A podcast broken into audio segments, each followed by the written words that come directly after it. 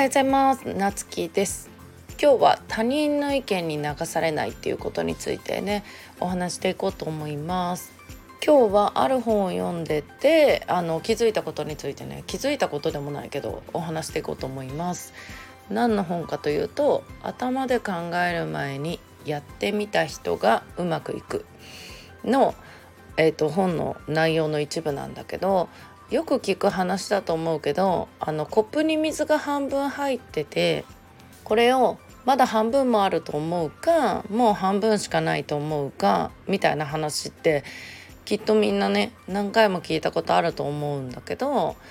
えっ、ー、ともう半分しかないっていうのはすごいネガティブ思考なんでまだ半分もあるって考えるようにしようみたいにね思っている人が結構多いんよね。なんかそのまだ半分もあるってプラスに考えた方がいいんだみたいな。私もなんかねこれね前にね企業塾の人に言われたような気がして。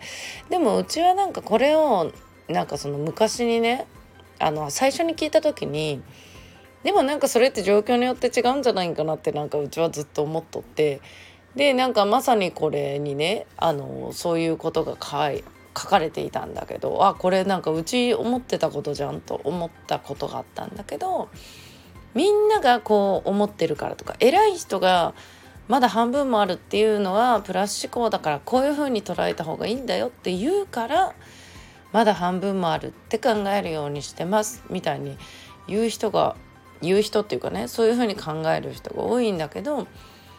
本当にそうなのかってまあうちは思っとってまあ例えば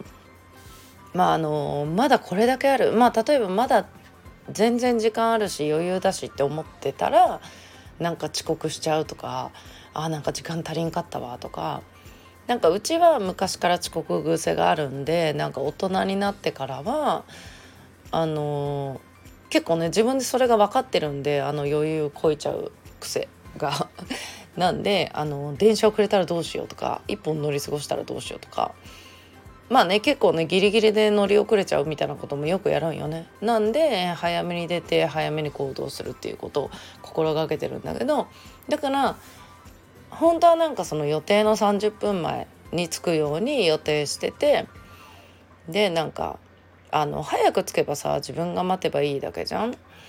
うん、だけどなんかもう遅れたらどうしようもないじゃんね。で結果なんかうちは迷ったりとか電車乗り遅れたりとかあの道間違えたりとかするんで結果ねその早め目標にしてもあの時間のちょっと前に着いたよみたいなことがよくあるんよね。でもこれがさっきのコップの水の話でまだ半分もあるよみたいに思ってたらそれってもう完璧に遅刻なわけよね。だからなんかその状況によって違うじゃんねってずっと思ってたことがこの本に書いてあったよっていうことをねあの思い出してあの話してみたんだけど結構なんか日本人ってその周りに合わせるっていうのがもう無意識のうちにどうしてもなんかこうね身についてるこうやって言われたからこうするとかね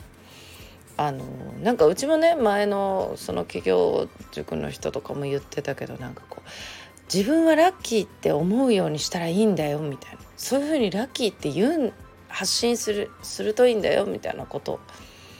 だけどなんかそのみんなが同じように考えてもって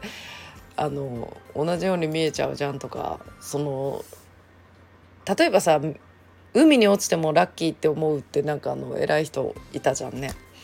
それはあの偉い人が言うからいいんであって普通のうちらみたいな凡人がなんか海に落ちても「わラッキー」みたいに死ななくてよかったみたいなって言ったらただのバカじゃんと思うよね。なのであのその時の状況に合わせてね選んでいこうっていうね、うん、あのちょっとまとまり悪くなっちゃったけどこういうこの人がこう言ってるから偉い人がこう言ってるからっていう人の意見に左右されちゃダメだよっていうことをね今日はお話してみました。ということでね今日も素敵な一日をお過ごしください。それではまたお会いしましょう。